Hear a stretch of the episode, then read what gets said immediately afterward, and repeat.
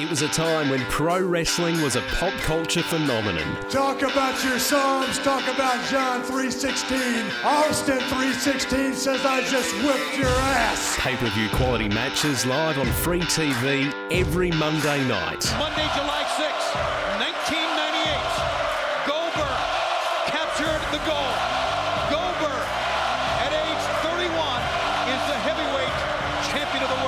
look back at the battle between WCW Monday Nitro and WWF Monday Night Raw. It's me, Austin! Oh, son of a bitch! What? It's me, Austin!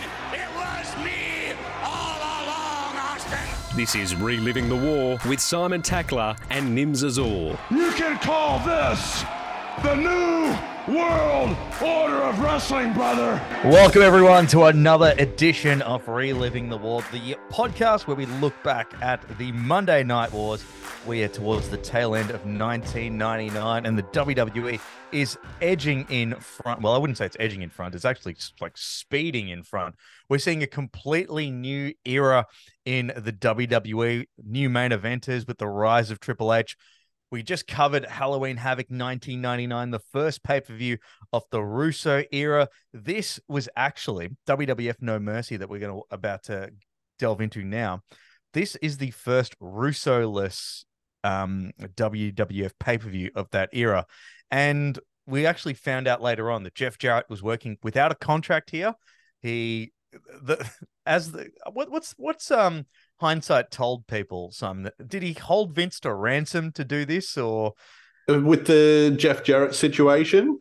yeah Pretty much that, yeah, he held him up for money, Ultimate Warrior style, and said, you know, I've got the Intercontinental title. I don't have a contract. Pay me this much just for tonight, and I'll drop the belt. yeah and Vince I- I- had no other choice. And supposedly he left right after the match, I think.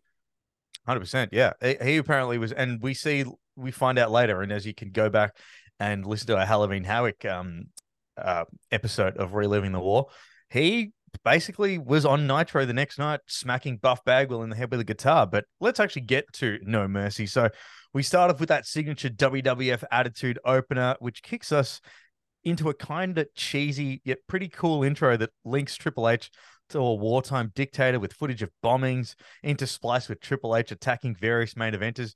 Do you reckon they just had a stock footage archive of World War II stuff that they just wanted to get through? I think so. They love going back to it. This was a very dramatic uh introduction with yeah World War II footage. I assume it was World War II. Uh, and you had the the voiceover. I think it was another Jim Fagan one, and you Mhm. know it was all about you know Austin and Triple H are going to war.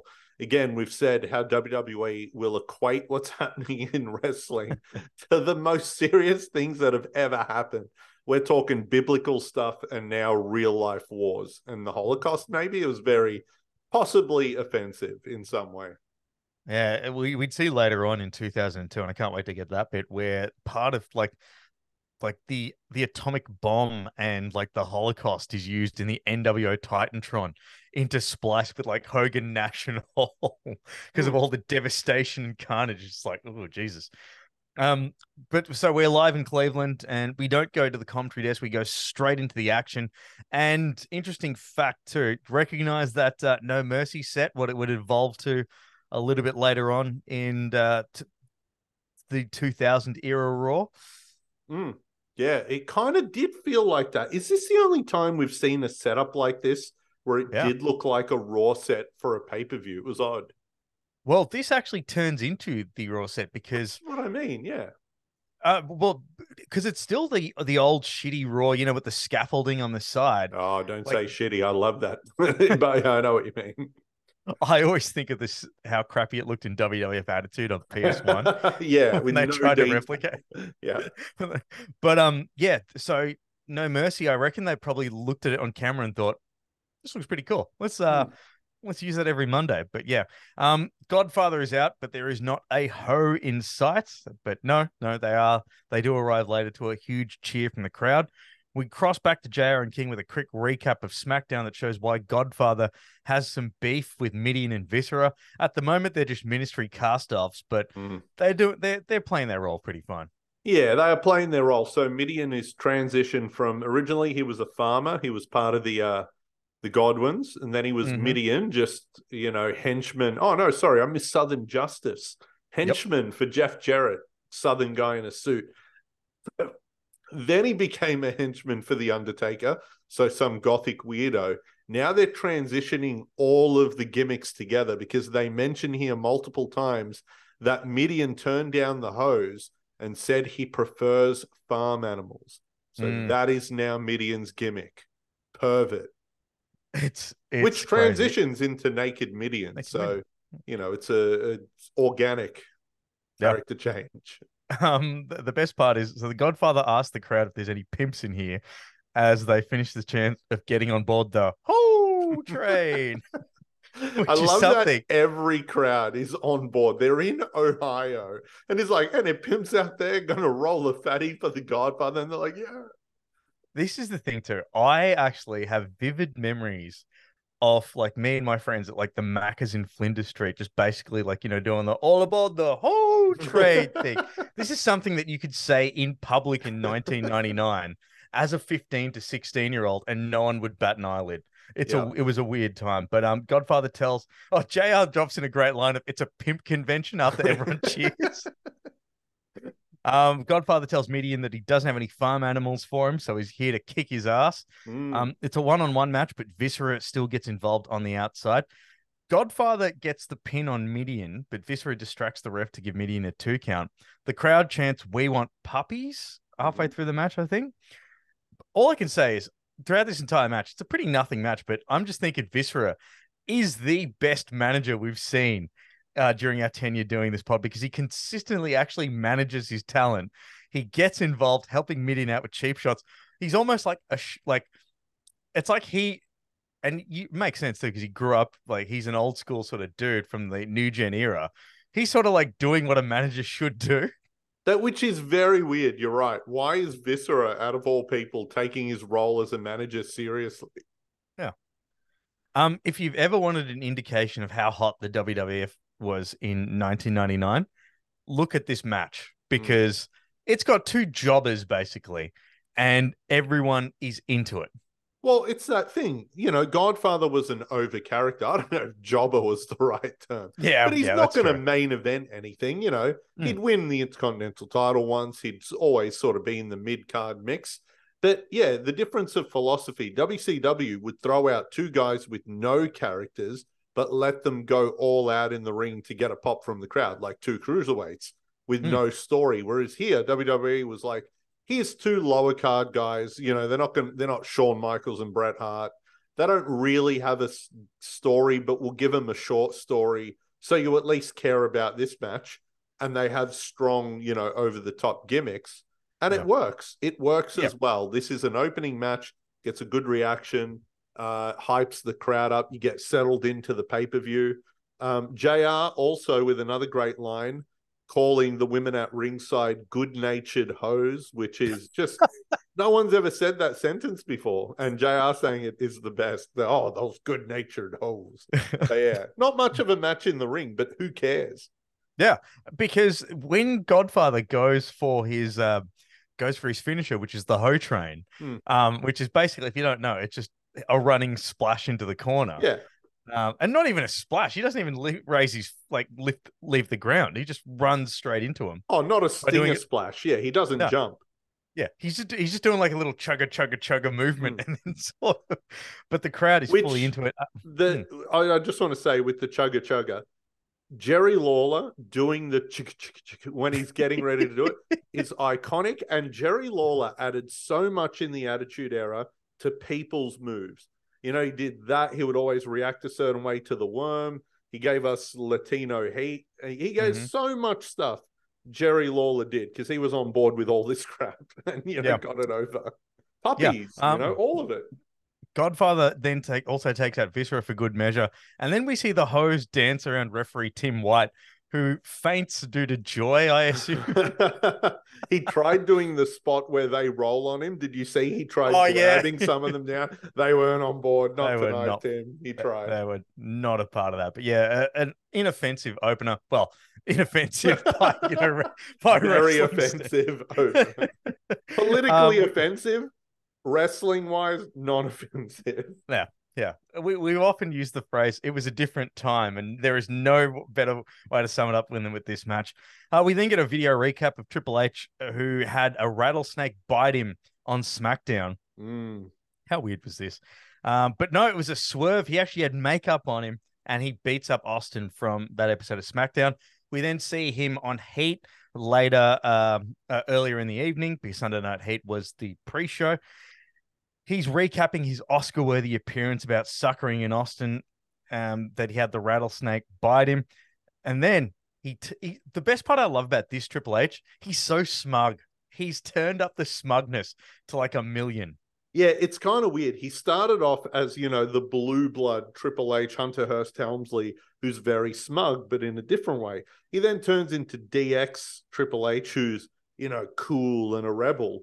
This version of DX, he brings back the smugness, but obviously he's not talking with an accent anymore. He kind of meets him in the middle, and that's what mm. the game is. It's every version of this guy up to this point, just the best bits of all of it. The yeah. leather outfit with the Harley Davidson backwards cap. This is the game. And eventually later in the night, we'll see him with a sledgehammer as well. This mm-hmm. is fully formed Triple H here. Like we're we're pretty much there. This is it. Yeah. If anything, the later incarnations is just DLC. Like the yeah. like like when, because basically throughout to, until he tears his quad, he's the same dude. Yeah, pretty much. That's it. Just you know maybe the denim and leather. Oh no, but that mm. comes later actually. I do yeah, want to say yeah. the funniest thing about this recap, though, it's a very good promo. Triple H always very well spoken, but God, this was a sign of the times for Triple H he rambles so long they yeah. don't end the promo they cut it off.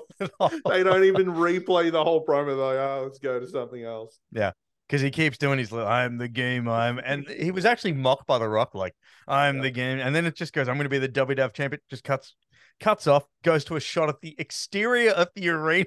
Yeah yeah. That's, that's a real much, that's a job that's like a, a, you can tell kevin dunn's like you know what? This is we're just throw it to an exterior shot. Um, Michael Cole is then with the WWF Women's Champion Ivory, who says that Moolah and Mae Young haven't been able to find their way back to the home. um, it is fabulous Moolah versus Ivory for the WWF Women's Championship. The best part about this, you mentioned King adding adding so much to the WW, uh, WWF Attitude Era. He's already started with the wisecracks before Moolah is even in the ring. Oh, there's a great one. You know what I'm realizing watching all this back? Well, you hmm. know, when we were kids, we were like, "Oh, JR's the straight man," and Jerry Lawler's so funny. Hmm. like not ninety percent of the time, but a huge percentage of the time, JR is setting him up for jokes. I yeah. notice it now, but back then I didn't realize they're working together. And now that we know JR's real personality from all the podcasts or whatever, but yeah, JR says, Oh, King, this will be one for the ages. And King, without missing anything, says, Yeah, the ages of 70 and 80. like,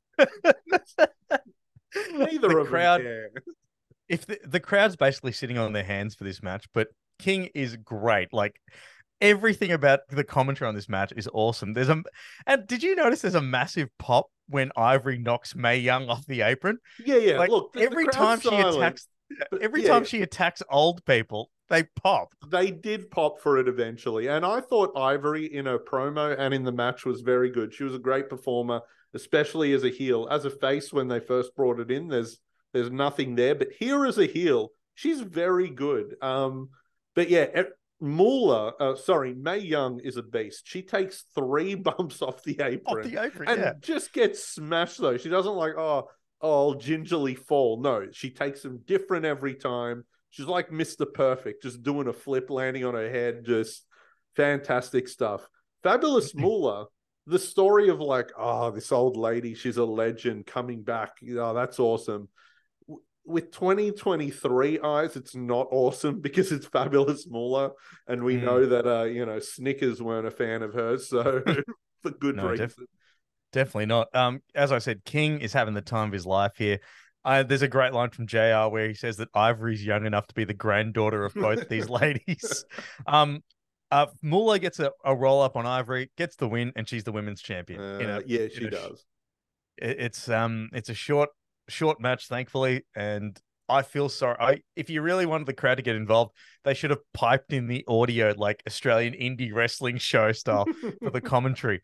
Um, on Heat, I, I will say this was short and stupid, and for the second match on a show, you'd be like, "Oh, where's this show going?" But this match did what it had to. It was short, silly, and fun. Like it, it Mm. worked.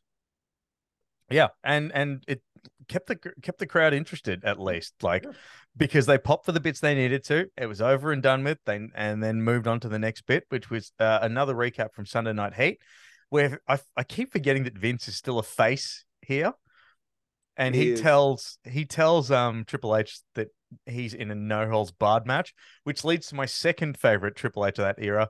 Outrage Triple H because you always like he starts shaking like yeah, yeah. But we get outraged Triple H and another great thing, passive aggressive Vince, where he's Oh, like. "Oh, give him hell, Triple H, give him hell," and he walks off. It's like when he danced in Mick Foley's face to the "Dude Love" music.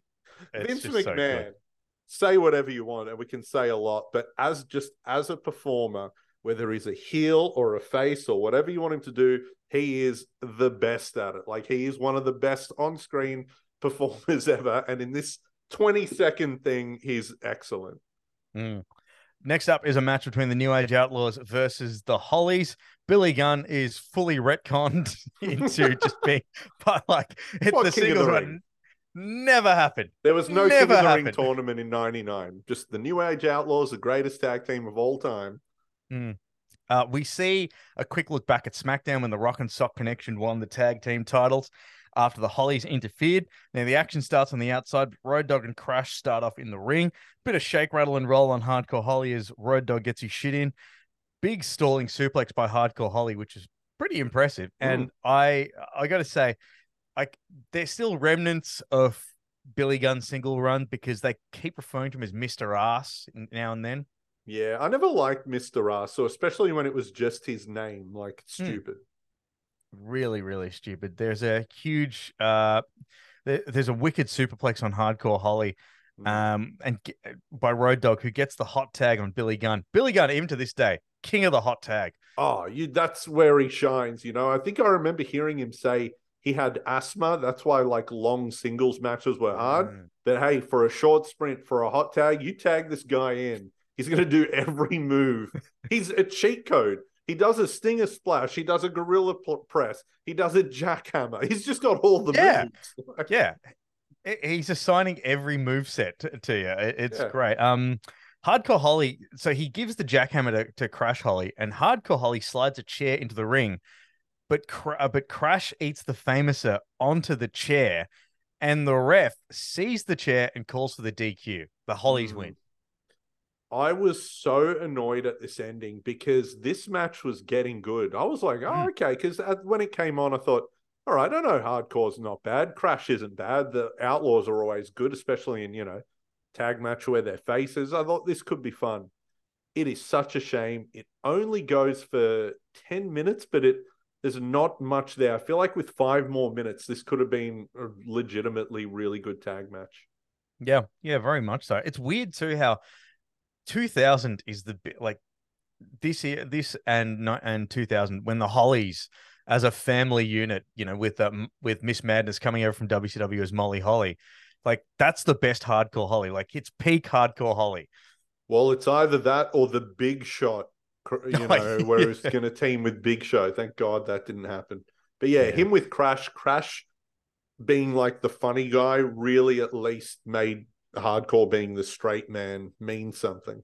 Yeah, and Molly being like, you know, the good Southern Belle kind Hmm. of character as well. It was such a weird juxtaposition, but it just worked. And that's just like it's weird. Hmm. Um, we then have we we get to the good housekeeping match. We see a recap of Unforgiven 99 and Chyna beating Jarrett, but the decision getting reversed. The next night on Raw, Chyna beats Jarrett to get a shot at the IC title, which we see here. Jarrett comes out with the kitchen sink. So this good housekeeping match is you can use any household items as weapons. So Mm. I'm going to stress that, bold it, underline it, highlight it. Uh, Jarrett comes out with the kitchen sink. Chyna still has Triple H's music, and she but she's out with a broom and a dustbin. Um, Hmm. she starts Because Chyna is a face at this point, but Triple H Yep. is a heel. It's a weird little thing. And Chyna's got a different Titantron, Hmm. but still has her music. But we saw in the recap earlier with Triple H and his, you know, oh, I killed the snake and, you know, Austin's trick didn't work. Chyna is still with Triple H. Yeah. She's just the face in this feud because of Jeff Jarrett. Hmm. Uh, so Chyna starts off the match, drags Jarrett to the outside. She absolutely unloads on Jeff with a bunch of household items. At one point, she even smacks him with a toilet seat lid, then force feeds him a banana. Yep. And then she smacks him with a fish. But This JR was- has the best Oh, yeah, yeah. line where when it when when she feeds him the feeds the banana, JR just randomly drops in, Well, that's full of potassium. Yeah, that's full of potassium. Jeff Jarrett, credit to him, he was up for doing anything silly in this match. Didn't care. Uh, it's just a fun match. Their match at Unforgiven was good in ring. This one mixes that with stupid hardcore wrestling, dumb weapons, but it makes sense because of the It makes sense. Yeah. the feud and the rivalry, and you know, oh, you think also- I belong in the kitchen? Here's all this, you know, food. JR and King are slightly sexist too when they say it's the first time Chyna's seen an ironing board. Is that sexist? No, because Ah, she doesn't yeah. believe in gender stereotypes. You know what I love true. though? JR, I caught you, JR. He clearly had some jokes ready. And one of them, he knew they were going to use eggs. So he Mhm. says, Oh, you know what they say? You got to break a few eggs to make an omelet. But he says it too early. He says it when they do a spot with uh, just some milk and Yeah. some flour. And then later, when they use eggs, he says it again with the exact same cadence. He sounded Yeah. like a video game where they're like, rock bottom, Yeah, a devastating. bottom. yeah, you- devastating. Rock if bottom. If you've ever heard his commentary in WWF Warzone, that's exactly the same thing. yeah. Yeah, it- Um, it's a real shame. Um, but anyway, aside from that, King and and JR had great commentary in this too. yeah, the crowd is absolutely behind Chyna here, and um, Jarrett gets some tongs off the top rope, but Chyna blocks it, gets the tongs, and then uses the tongs to grab Jarrett by the nuts. Mm. A great Jarrett spot. then, oh, it's fantastic, and Jarrett then gets pied. No, no, sorry, Chyna gets pied. It hits Jarrett with the kitchen sink. We get a ref bump as Chyna attempts a pedigree, but Jarrett nails it with the IC belt, gets the three count and the win. Or Mm. does he? Mm. The old dusty finish here. I thought this was really good because the crowd bought it and they would have thought, ah, two months in a row, you screwed Chyna. You know, she didn't win last time because of a ref reversing the t- decision, but not this time because Teddy Long is the referee. Mhm. Teddy Long says, hold on a minute, player. And he says, uh, the Intercontinental title isn't a household item, which is a great, stupid technicality. It's not a household item, so you can't use it in this match. So the the match restarts, and what I liked, they restarted it but didn't drag it on. He gets back in the ring, pretty much instantly gets a guitar shot, and Mhm. it's over. Chyna is the first ever female intercontinental champ. Huge pop, and I've got to say, watching it in 2023, this is still a huge moment, a Yeah. historic moment. It still felt big, you know. It, they pulled it off. This was really, really good. And dare I say it, I like this match better than the Unforgiven one, just because Oh, of the, the wackiness. I, I this this was the only one I remember. I didn't remember they had one before. Both Hmm. of them are good. What a good series of matches. Yeah. Jeff Jarrett and Chyna. And just to add insult to injury, Miss Kitty then leaves with Chyna. Oh yeah, which it means something eventually. But so uh, we are just saying how Jeff Jarrett was up for everything in this match and willing to be, you know, humiliated and whatnot. Hmm. I just found some uh, some notes on how much he was paid and what the uh, Oh yeah, situation was. So basically, Jeff Jarrett's gripe was that he thought $150,000 was what WWE owed him in sort of back pay for a bunch of uh for a bunch of matches that he did or you know over the years. So then on the night he found JR and said um he requested 300,000 instead of the 150. And it was Right. basically a move of, all right, well, what are you going to do otherwise? I just won't do the match if you don't. Uh, and he said that JR said, all right, I'm going to go talk to Vince McMahon. He reckons Vince McMahon came up to him, pulled out an envelope from his pocket, just handed it to Jeff Jarrett, and just said to him, "Thank you, I appreciate it. Now go tear the house down." Wow. And That's Jarrett said, "Yes, boss. Looking forward to it." And he reckons he did the match, and then he left with that in his pocket, and he said he was freaking out because, yeah, a check for three hundred grand, and that's nineteen ninety nine, and that's American money. That's a lot of money. That is crazy. Jeff Jarrett just like running into a like a thrift a, a, a thrift rental car to get to the next town so he could make nitro. But- like with with all that cash. That's why Jeff Jarrett would have gone to WCW, where they gave him a good, you know, a good uh, deal as well. He would have felt almost untouchable. What's the worst that could happen? He's not Yeah. going to go broke. Jeff And Jarrett is still the ultimate hustler, though. I don't know. He just ends up with jobs. He'll go anywhere. He'll do anything. They'll take him back. He screwed over WWE like twice, and they don't care. He starts his own company, sells that company, starts a new company that then in Global Force Wrestling, that then sells it to the company he originally created, gets put in the WWF Hall of Fame, Yeah. works SummerSlam, then works Ric Flair's last match, then joins AEW, where in 2023, Jeff Jarrett has had more matches than Kenny Omega. That's what he does. He's the real best bout machine, Jeff Jarrett. he also had that gold company for a while. That's right, Global Force Gold. Global Force Gold. Jeff Jarrett, the ultimate carney. He is just absolutely sensational, and we and we can say that too because we've actually had personal dealings with Jeff Jarrett. he Oh, was it absolutely seemed like a an absolute pleasure. guy. Yeah, yeah. yeah. you know what's a, the, the what's a shame in in AEW? We never got Jeff Jarrett versus CM Punk. I oh. legitimately think their promos and match would have been fantastic. I just want, I just please, just I want to see Jeff Jarrett just win the Ring of Honor World Championship just to watch the world burn. um, so next up, it is a recap of the Bulldog versus the Rock, and I got to say, as a kid, one of my favorite feuds from from uh the Bulldog second run, probably one of his only notable ones. Well, I But was going to say name another one. I yeah, that's true actually. But um I just liked it because like I was a massive Heart Foundation fan, loved The Rock, and I love that it's two eras colliding. Isn't that weird that it felt like two eras colliding, even though the you know Bulldog was only a few years younger? Like he's not Hmm. that old here. He's like maybe in his early forties or something. He just feels like it's from the wrong time. I think it's because you like if you've ever seen like the 1991 Royal Rumble, like he's a like he's a big dude back then. Yeah. Well, he was And at now- WrestleMania two. Yeah, You know, as one of the Bulldogs. It feels weird that he's still here. it's just he was so young back then. But Hmm.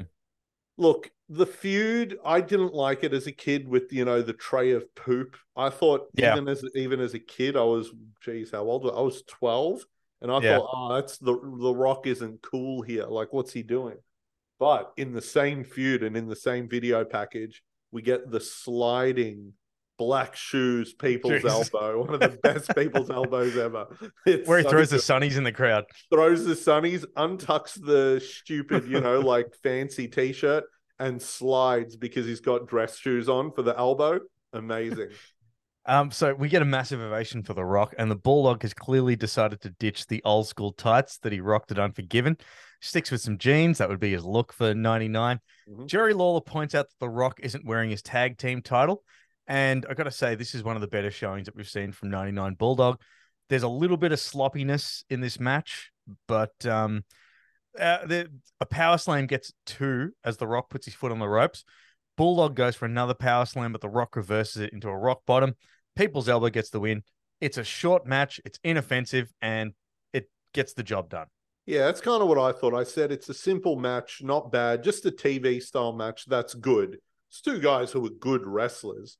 Um, but between this and Billy Gunn, they really thought The Rock was a miracle worker in 99.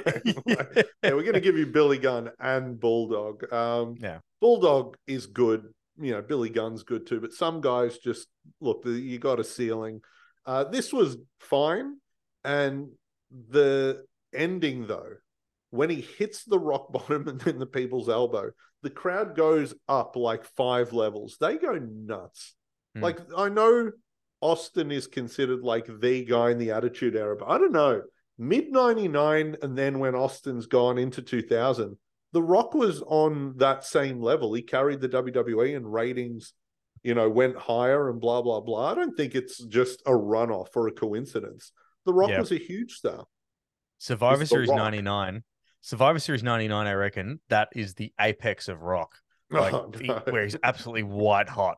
I hate that show. It's I'm such so a shit show. It really it's such a shit show. And I was actually so pissed off as a kid. I still remember coming back from school and seeing the results of what happened and just like I remember like closing Netscape Navigator in anger, be like, how the like Oh, I know. But- I'm so annoyed. But uh, let's get to the next match, which is this is well. First up, before we get to the next match, uh, there's a recap of the King on Sunday Night Heat where he asks Terri Runnels about what the tag teams need to do to win the Terri Invitational Tournament, and in the process, as she demonstrates climbing the ladder, he just blatantly looks up her skirt. Mm. Yeah, look, I don't want to say she was asking for it, but she's clearly egging him on in this Yeah. segment. That's Yeah. kind of the gag here. The Terri Invitational Tournament, the TIT, the last remnants of Vince Russo here.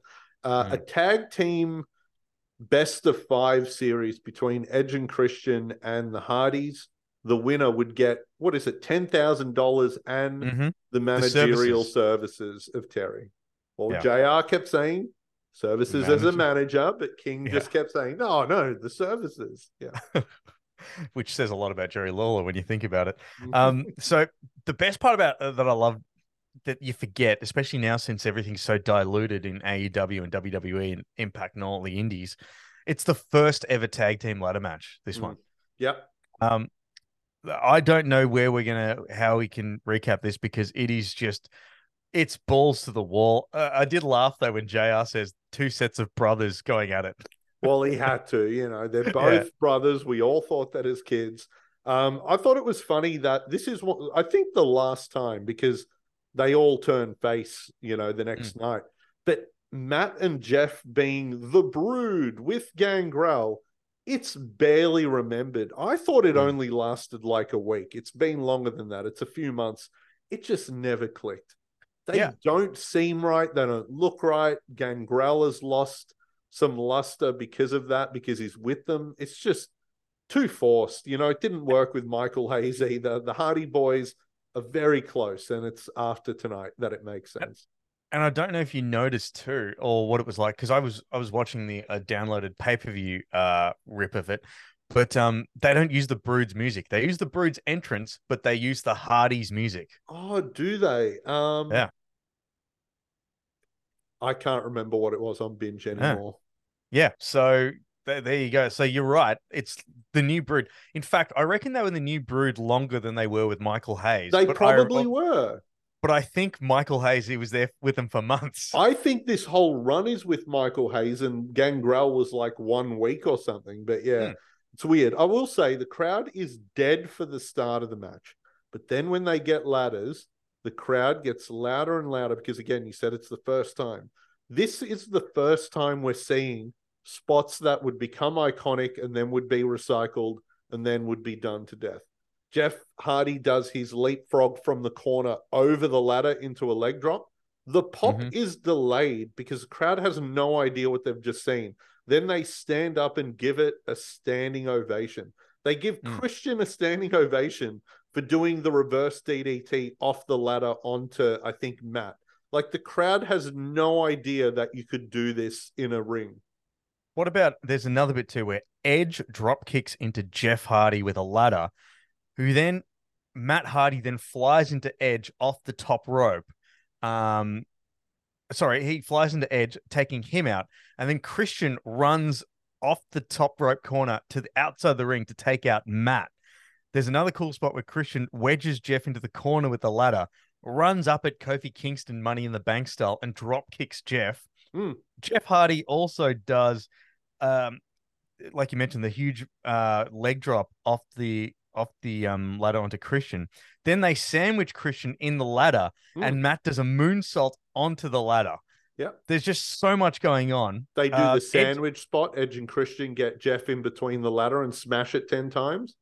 Edge and Christian also baseball slide a ladder straight into the crotch Oh. of Matt Hardy. That's a great spot. I did, that's one of those ones where I don't know, like, okay, maybe you could fall off a ladder, but how do you take that? How do you even prepare for it? Hmm.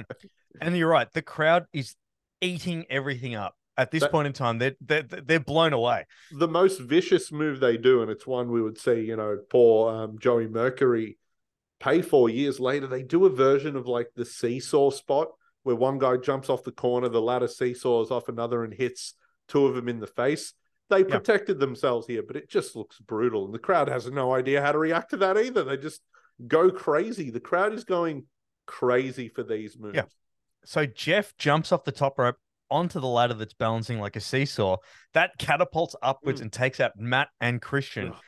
Like you said, the the crowd is literally they. It's like the best way I can describe it is is if someone said to you, "It's like, hey, look, I've got a new color," and you're Yeah. just blown, and Yeah, you're just blown away by like, I don't know what this is. it's Back to the Future when you know when he plays the guitar solo and it's like oh you know that new style you've been looking for. This is Hmm. basically it. People in the nineties have never seen this this crap before. So there's a very cool ending to this match. Uh, we can't do this match justice in recapping it because there's, there's that much going on, but the ending is very cool. You have all four men on both ladders. Edge pushes Matt off one of the ladder. He ricochets into the other one with Christian. They, as that ladder tips off, Jeff jumps onto the original ladder and then knocks Edge off that ladder. He climbs up the ladder to get the money and then yanks the the briefcase not briefcase yanks the bag of money off and falls to the ground in what is now reused as the animation when you win a ladder match Yeah, in a smackdown game falling like a sack of shit and Yeah. sort of like And, like, rumbling yeah. on the ground. yeah, yeah, yeah, like, that like is- you've just been like you've just been uppercut into the pit in mortal kombat yeah, yeah, that's been the animation forever. And I also love that it's a, a sack of money like from a Looney Tunes cartoon Yeah. or like a 1920s gangster film. Like, give me all your money in the bank. It's a sack of money. Um, a fantastic match. Look, there's no selling, there's no story, there's no psychology. It's just moves. They just get up from everything and do it again. But you know what? It was the first of its kind. So who gives a shit? Like, Yeah. no one had seen this. They weren't planning on doing it every week. This was a one off. And look, for what it was and what it still is, I think it still holds up. I know It we see holds up. crazier stuff, but a fantastic match and sort of the beginning of the the 90s boom for well not the 90s that's unfair we had the new age outlaws but the next boom of tag team wrestling in the WWE.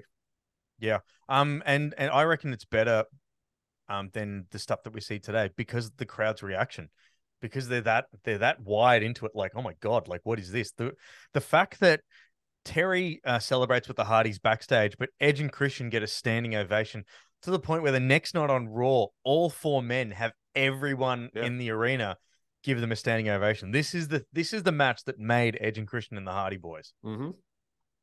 add the dudleys to it next year and whew, hell of a mix it is uh we see a recap of heat from tonight where mankind's looking for the rock. He bumps into the hollys and sneaks in a plug for his book. This is just basically extended plugs for mick foley's book. Yeah and he goes into the toilet. He thinks the rock is in the toilet but something stinks. And he's like oh rock. Oh that really smells. And he slides the book under the toilet. He then runs into the rock and he's like oh did you get my book? And the rock's like what are you talking about? And he's about to turn it sideways on him. Like he does the whole thing. He's like, next time you have a book, open the front page, sign your name, blah, blah, blah. It's pretty good. And then the and Foley's like, oh no, I really like my book. Don't say that about it. And then yeah and then foley goes back into the toilet turns out it wasn't the rock in there shock horror it was actually val venis who beats up mankind and then in the ultimate heel move steals the book mm, steals that book. Got to say, Simon, you and I, we we've both had very illustrious and still do have very illustrious radio careers. The shilling for Mick Foley's book is next level in this pay per view. But um, we then get to um, we head back to the ring. The Rock's music kicks off, and he's out without his tag belt again. And he says he's got a challenge for the winner of the main event tonight that he will face them. Just again, The Rock is so over here, and I fully agree with you that he's the biggest star in the company right now. Yeah, The Rock cuts a great promo here. The crowd's going nuts. They don't care that they've seen him before. They act like they've never seen him in their life. Uh, they love everything he does. And yeah, he says he's going to challenge the winner. He goes to the back. So yeah, he's going to challenge the winner of the main event for the title. But he gets attacked by Triple H with a sledgehammer at the apron. Full Triple H using a sledgehammer. He's got oily hair. But then um, Val Venis comes out with the book and now we have to watch Val Venis versus Mick Foley. I did I did like how J- JR is so livid at uh, at Triple H. Not quite the son of a bitch levels, but he's just so borderline. You know, the man's got a family. Yeah, like somebody stopped the damn match kind of levels here. Yeah, he's getting there. He would learn to hate Triple H more than anyone. Uh, you mentioned, yeah, Val Venis comes out with Mick's book. JR sneaks in another plug for it. Mankind's music plays, but he's still at the back consoling The Rock and says he's going to beat Val Venis just for The Rock. Mm. And what about uh we should mention for the first time on a pay-per-view, Val Venis has a match, but he doesn't cut a promo because he's about to say no longer the fun-loving porn star Val Venis. He's now basically Triple H. He's he's mid card Triple H. Yeah, I don't know. Serious Venis. Mm. No. Um, so uh, uh, I've even mentioned here, Val's less of a porn star than he used to be. Mankind finally gets his hand on Mr. Rocko. hmm Uh, Which is I- a sock with the rock on it. it also has one of the one of the best promos from SmackDown. And look it up if you if you're listening at home and you want to see just how this feud, The Rock makes this little feud work because it's it's a little four way interaction between The Rock, Mankind, Al Snow, and Val Venis. And when Mr. Rocko gets stolen, Mankind go, goes like groveling up to The Rock and all like, "Oh, uh, Mr. Rocko's gone." And M- The Rock asks Mankind, "Who has taken? Who has Mr. Rocko?" He goes, "Val Venis." He's like, Mm. and and The Rock goes, "Who in the hell is Val Venis?" well, yeah, there there basically goes his uh, main event career. So uh, Mankind gets his hands on Mr. Rocko, but it's quickly returned down the pants of Val.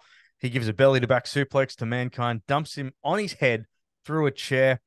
Mankind gets the mandible claw on Val Venis, but Val gets out of it by smacking his head into the ring post in a kind of vicious, vicious Mm. side to Val Venis, which is kind of cool.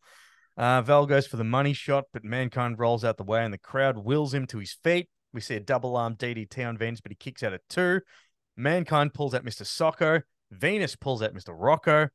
Socko gets a mandible claw on Val Venis, and Val Venis gets a testicular claw on Mankind. and they call it as such. They call it as the testicular claw. JR says that about 60 times. Both men pass out with the hold still locked in, but because Mankind is on his back, the pin is counted. So stupid. Incredibly stupid. It's one of the stupidest things you'll ever see. But post match, Mankind gets Mr. Rocko back and the and his book as well, and he goes home happy. Yeah, uh, the only things I'm going to make note of here was with a straight face and serious voice, JR, when they pull Rocko out of Val Venis's tights, he says, Look at the size of that thing. Uh, we know what you're doing, JR. Um, King also says, um, and this is a pretty good joke, a good old fashioned joke. I'm sure it's from a joke book. But King says he's spoken to women who have seen Mick Foley naked and they've all said, "Wow!" And your feet are so big. I think that's a pretty good joke. That's pretty funny. That's a very Abbott and Costello Yeah, and look, the match picks up steam right at the end, but the ending is so stupid that it just, yeah, for me, I was like, I can't get into it. There's also a great conversation between King and Jr. where Jr. keeps putting over Foley's book in the same way he would put over someone's football career, and Mm. King gets sick of it. And he's like, oh, yeah, what about Val's movies? He's made movies. You know, Foley hasn't done that. And then he's like, all right, JR, He's like, if that's so impressive, he goes, why do people? He yeah, no, he asked him the question. He says, all right, Jr. Do you think people watch more movies than read books? And JR has to sadly agree. Like he's been checkmated. He goes, Oh, yeah, I guess you're right, King. it's pretty funny. And then I looked it up. It, that's such a childish argument where you use a stat that obviously can't be beat. Mm. You know, like, oh, well, what if it was Superman? Yeah. Anyway. Yeah. If you're interested, the average person watches TV for around two hours and 51 minutes while reading for no more than 16 minutes and 48 seconds during an average day. So Well, Jerry go. Lawler is right. People watch TV more than they read books. But then again, what's the average time of watching the Val Venis style movie compared to reading a book? Could be shorter than 16 minutes. Your mileage may vary. exactly. Um, we then, I don't know then how cut- I'd find those stats. They might be somewhere. they could be. and I don't really want to talk to the to the uh, to the sample size or a focus group. um, so the Rock, uh, we cut back to the Rock with EMTs, and this made me laugh for whatever reason. Where Jr. sensibly asked, "Why haven't they taken him to a hospital yet?" You know what? They cut three times to the rock backstage, and JR's like, "Why won't this man go to a hospital?" he couldn't afford the health care. Uh, it was. It's. You're right. There's like four segments where, until eventually, obviously, someone's on the headset saying, "She said that the Rock's refused it." Yeah. And poor Rock has to sit there. It's like, oh, oh just like Yeah, just, just- oh, just noises. Just grunting like a non-playable character in Grand Theft Auto. yeah. so um we then get a recap of the acolytes beating up Kane on SmackDown and X Pac coming for the save. We're seeing the acolytes slowly transition, and I'm talking slowly at a glacier like speed. I mean glacier like the big iceberg, not glacier from WCW. um away from, you know, ooh, spooky ministry to the APA. Yeah, I think by Royal Rumble 2000, they're straight up ass kickers. I'm pretty Mhm. sure because they wrestle the New Age Outlaws, and I think they're just like these two badasses who, you know, they like playing cards and drinking beer. We're close to the real APA. Um, Yeah. they're kind of turning into that, but yeah, so slow. Uh, we got this is weird. I honestly thought Vince Russo was still writing this show. These must have been his leftover notes. His leftovers, yeah. I actually said at the end of the last match, I'm like, Russo can't leave quick enough because of the double claw. But this match isn't a tag match, it's a fatal four way with two tag teams. It's it's not a fatal four way, it's a four corners match because Sorry, it's like elimination. It, it's it now for those playing at home, and if you've played WWF Attitude, you're well aware of the different like the tiny little asterisks that sort of come with these sort of match types. Because the difference between like like a triangle match is different from a three way dance because or a triple threat because uh two there needs to be two pins to win, whereas in this one there also needs to be there needs to be three pins to win. Yeah, it's not one fall to a finish. You have to eliminate all of Hmm. your opponents here. Yeah. So it's Kane versus X Pac versus Faarooq versus Bradshaw. Kane and X Pac come out separately, but the acolytes come out together. Mm, X and- really. Oh, you go. Uh. I was just going to say they all come out separately because this match is about X Pac trying to prove himself against the three Giants. giants. Did you notice in the introductions they would never do this for a tag team? They don't do it in the previous tag team. So X Pac, oh, you know, from Minnesota, weighing at 180 pounds. Kane weighing at 300 pounds. The APA come out, and Howard Finkel had to break tradition and he was like, "Oh, coming into the ring." He gave their weight for a tag team, and it sounded so clunky because he was like, the, weighing in at 290 pounds and 280 pounds, Yeah. respectively. He actually had to say, Yeah. respectively, the acolytes Faarooq and Bradshaw. Like, yeah, just don't do it. Like, you know, when they don't give heights for anyone, but Yeah. they give the height of the big show all the time. Exactly. Yeah. Just just leave it at that. Mm. Um. So um, X Pac really does seem out of his depth in this match, and they've done well to sort of put him put like he's in the land of the giants. Uh, everyone is just starting off the match, just fighting each other. But orders assumed Bradshaw and Kane are the two legal men to start off. There's a blind tag as Kane faces X Pac, and X Pac provokes Kane to attack him, which is a pretty bad idea because Kane just flattens him until Bradshaw tags in. Uh, Mm. And there's even a cool little bit where the acolytes are actually just beating the shit out of each other. Oh yeah, they're one of those tag teams who they don't care if you tag them both in. You know, they love to fight, so they go at it. Yeah. Um, they are both on the same page though because they double team X Pac briefly.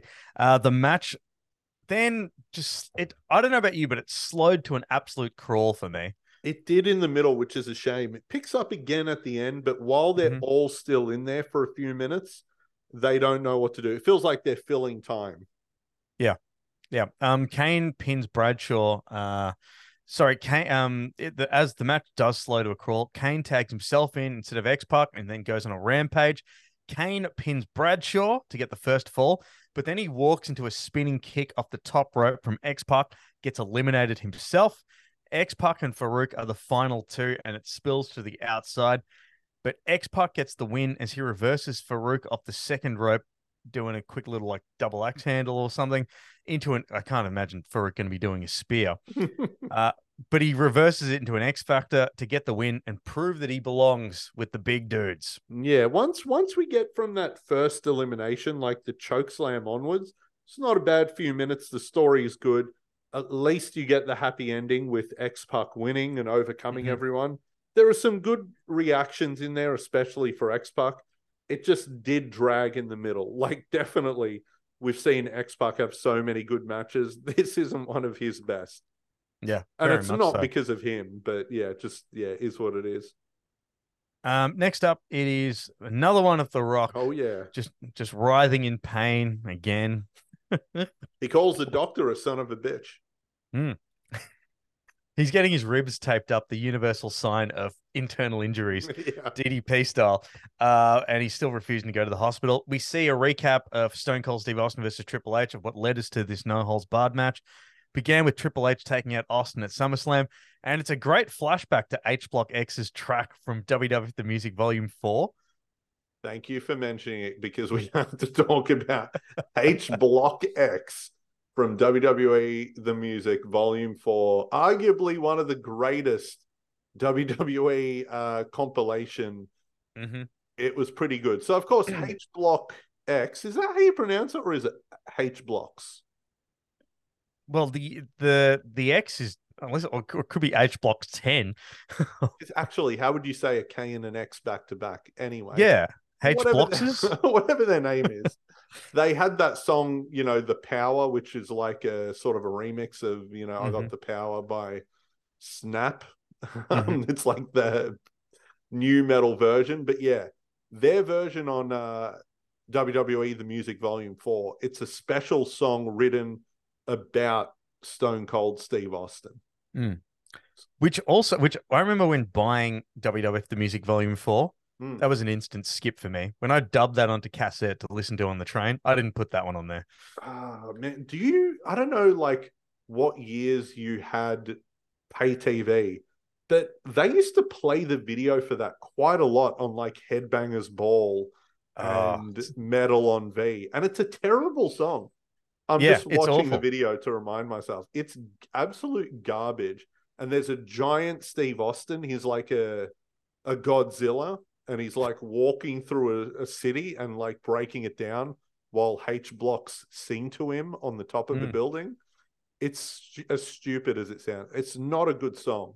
It's it's almost as stupid as the video clip to Breaking Point's One of a Kind with uh, RVD, where where I don't know if you recall it. It was basically um they're in a bar and RVD comes in in his ring gear, but he's wearing jeans, Mm. and it ends up with them doing a drag race that RVD loses. So obviously they were racing for pink slips because RVD throws his keys in the air, then spin kicks it, and the guy catches it from uh, Breaking Point. Okay, I have to watch that again. That is amazing. It's Can I of the- just can I just say I found a legitimate review of WWF the vol the music Oh, volume good. four on This would be allmusic.com. It's only four lines. I might as well read the whole thing. Um, so this was written uh, written by Stephen Thomas Erlewine. He says right. WWF Music Volume 4 certainly has an audience. If the oh, where is it?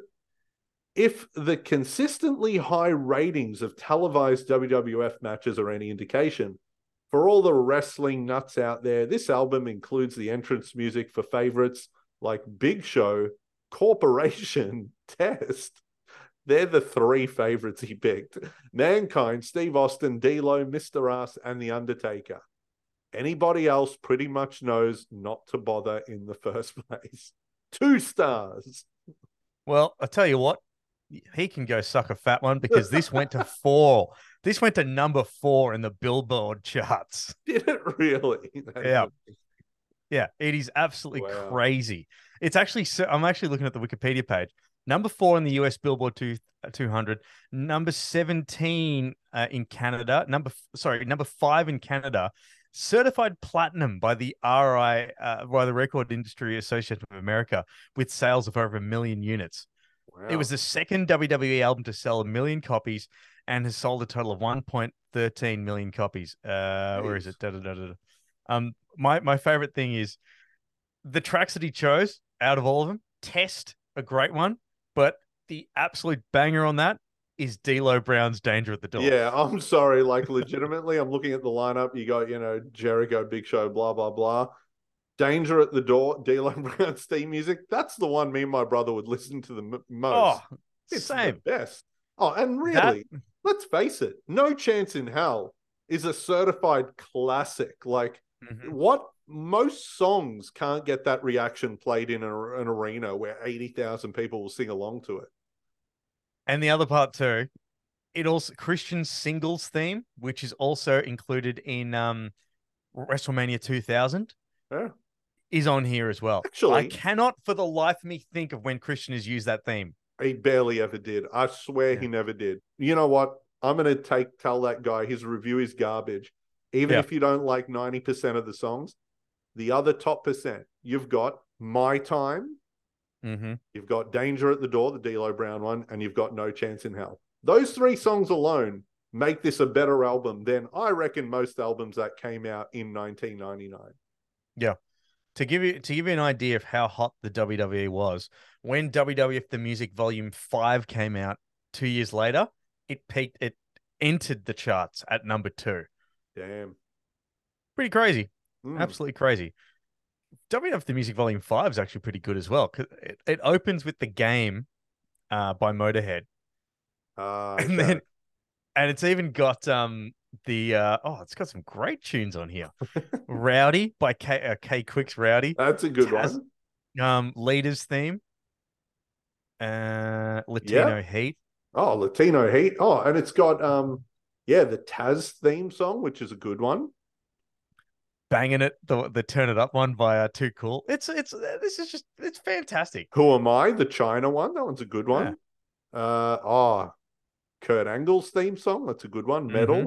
What about Rikishi? But not the too cool song. Bad Yeah, man. the bad man. I'm a bad man. A bad man. I haven't heard that in 20 years, but you say it, and I remember. I, I still love when Rikishi uh, turned into like that gimmick.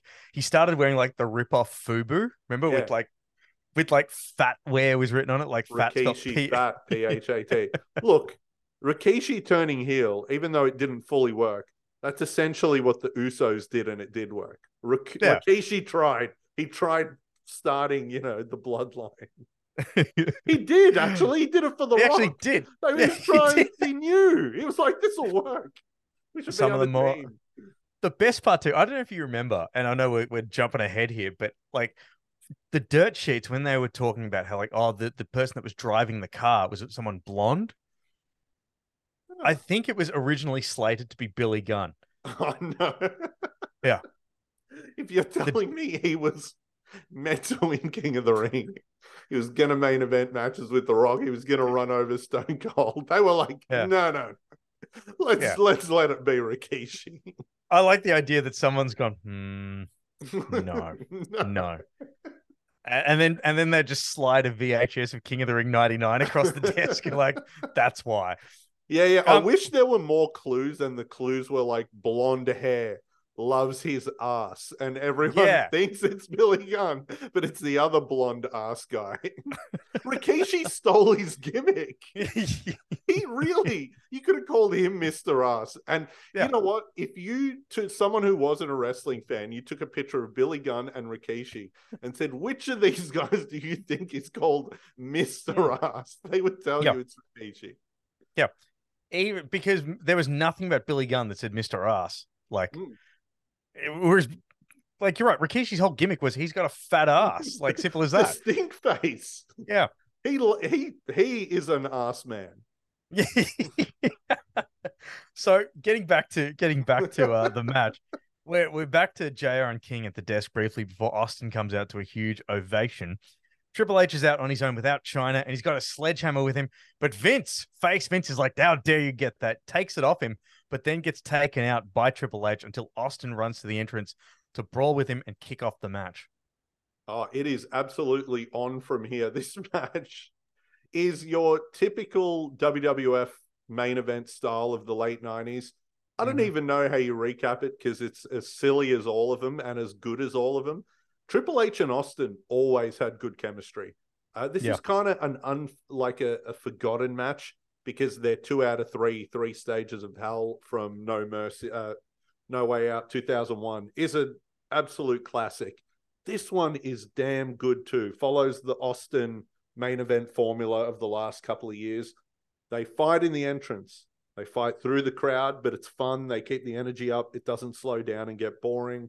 We see Jim Dodson have to escort them through the crowd, and he's Yes, earning just- his I'm money here because people are going crazy just trying to touch Austin and Triple H. Austin at one point gets a guy's legitimate crutch, like a real crutches. He just picks one up and starts hitting Triple H with it. It's very fun. And another great spot. I feel like we've seen it before in some version, Hmm. but Austin gets the boom camera that's at the Oh entrance yes, and yeah. throws it at Triple H, who does a great Triple H sell. Then they show the replay. So you've got the camera on the end of the boom swinging around. You see Triple H just eat shit. eat it, yeah. Clotheslined. It's, yeah, it's really fun. it's one of the of the coolest things there. As I um, I'm glad you mentioned his. What was his name again? Because I've just written down here the WWF head of security that looks like Buff Bagwell, Jim Dodson. Jim Dodson. That's it. Yeah, I'm so glad that you mentioned that. So, um, th- th- so Austin, there's a bit where they get back into the ring. They're still on the outside. Like I'd say, seventy percent of this Yeah. match is on the outside brawling. Um, Austin catapults Triple H into the ref from the outside, and they all sprawl into the ringside area. But there is no referee as they make their way to the ring. There's a stun on Triple H, but because Mike Chioda's knocked out, there's no count. So Austin then drags drags him back into the ring, but Triple H capitalizes. There's a stunner reversal that then knocks Chioda off the apron. Triple H hits the pedigree, but there's no ref. Earl Hebner comes out and Austin kicks out at three. So Triple H starts like, you know, getting into push and shove with him. And Earl Hebner does sort of a, a more condensed version of him cracking the shits. Uh, You might have seen that clip of him at a house show, Yeah. um, cracking it to Triple H. He kind of does this on the main show, but obviously without all the theatrics from Triple H. It, him and Triple H would do a version of this quite a lot. Like Triple H, you know, is the rule breaker. He'll use a sledgehammer, but he'll respect Earl Hebner. And them shoving each other and yelling each other is funny because Triple H will back down and be like, oh no. Um, it's good. I want to talk about how Mike Chioda got knocked out though, because it's one of Hmm. the greatest ref bumps I've ever seen. Because Austin and Triple H are in the front row of the crowd. Austin gets Triple H to do a catapult. He catapults Triple H over the guardrail into Mhm. Mike and they both tumble over the rail. it is awesome. Like, yeah, Mike Chioda absolutely deserved his pay this night. But yeah, when we're describing this, the crowd is going absolutely crazy. The They're going near apeshit. balls each man gets, it's like nothing we see. Like they are just going nuts. Triple H bleeds in this match, maybe for the first time in a while, but it's this is going to be the Triple H standard. He's going to be in a main event and he's going to bleed a lot. So, yeah, it's a very fun match. The action actually spills to the outside, uh, where JR actually loses his headset and King does commentary solo Yeah. as Triple H gets choked with JR's headset.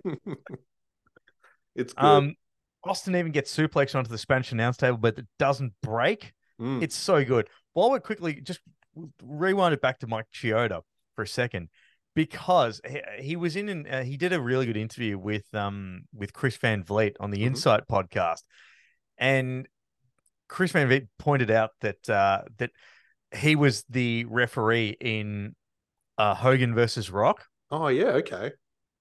and he pointed out that he is he does a great job as a ref because in every single shot he gets out of it Oh yeah, you don't even notice who the ref was in that match.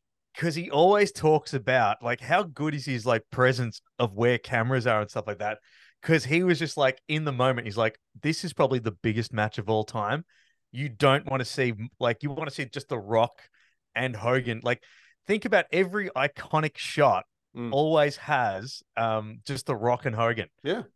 whereas in comparison you look at um like wrestlemania 12 earl hebner's fucking everywhere Yeah, yeah, yeah. Or other modern refs who we won't name names. There are some Yeah. who are like, yeah hey, why So- you in all these shots on these shows? So kudos to to Mike Chioda for not only bumping like a pro, but actually like you know doing his job and like staying silent. Well Yeah, done. he was Uh, awesome. I want to say too, this wasn't just a brawl. When they're in the ring, it's only for a few minutes near the end, but when they're in the ring, their chemistry and back and forth and their moves they're doing, their reversals, blah blah blah, really really good. Triple H and Mm. Austin were always good together.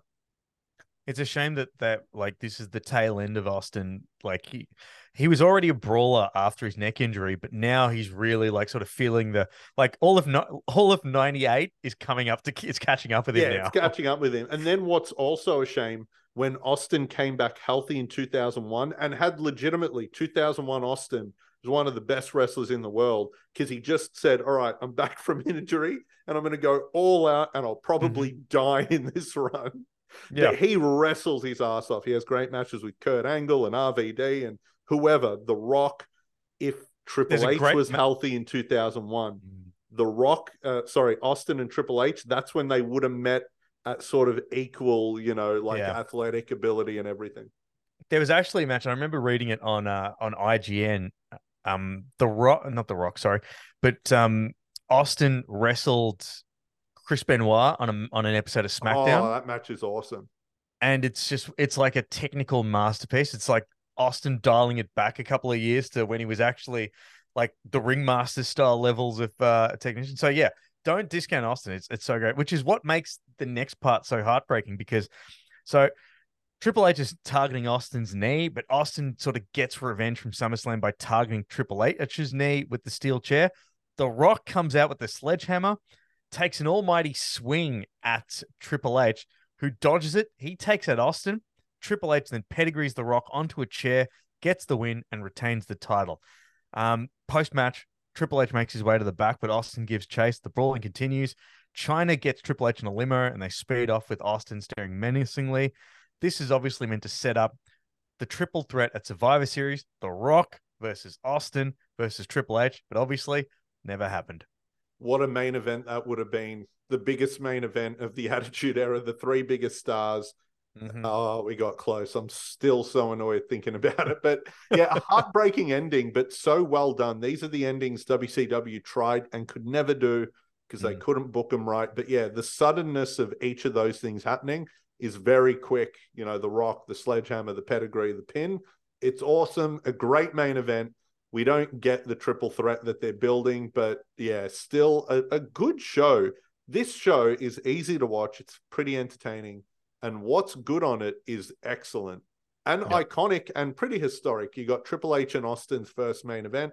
You've got the good housekeeping, which is Chyna becoming Intercontinental Champion. You got the first tag team ladder match. So it might be a B show. It might not be one of the big five, um, but a hell of a show for 99. It's funny because no one really ever talks about this pay per view. Like everyone always talks about it as when you re- when you reference WWF No Mercy, ninety nine times out of hundred, it's the video game. People will say dip, dippity dog. Can I just say, well, how about this? All right. And I'm to, you know, like, let's talk about it. Three of these matches were rated in the Wrestling Observer newsletter. And Hmm. again, please adjust these for inflation. To Yeah. the ease of how you can get a five star match these days. Yeah. So, Intercontinental title match, good housekeeping. Chyna defeats Jeff Jarrett. Wrestling Observer newsletter gave that three and a quarter stars. So, for kids listening, that's a five star match by today's Yeah. standard. Yeah. You know, the Terri Invitational Tag Team ladder match, Wrestling Observer, four and a half stars. Do you know how hard it was to get four and a half stars in 99? That's a six star match. That's Easily. seven. I'd say that is seven You're today. Probably right. yeah. and the main event, Triple H defeats Steve Austin for the WWF title, four stars. Again, you want to give it six? f- That's five, six. That's a five. That's a five. That's, that's a five. No, you know what? It's it's one of those five and three quarters because of the mm. screwy ending. Yeah. But so But- yeah, take it for what it's worth. For 1999, this is a damn good show. Very much so. Um, so yeah, next up, we continue our video game theme because the next paper we're going to be covering is WCW Mayhem, which culminates in a tournament for the vacant WCW title. It's Vince Russo's first month where he's actually crafted the book. So that should be pretty interesting. And then, of course, we will check out the WWF Survivor Series 1999, one of the rare months where I think WCW won. I think. Yeah. if we're comparing it, yeah, month to month, WCW might win. But if we're comparing a show which became a video game, that's the real test. yes. Will yeah. Mayhem the show be as bad as Mayhem the game is compared to No Mercy the game? We'll find out. we will find out next time in another edition of Reliving the War. You can check out all of our back catalog at greywolfentertainment.net. You could even find um follow us on the socials and keep up to date. Greywolf ENT on on X, Instagram, and Facebook. But on behalf of Simon Tackler, I've been Nibs Azor, and we'll catch you next time for another Reliving the War.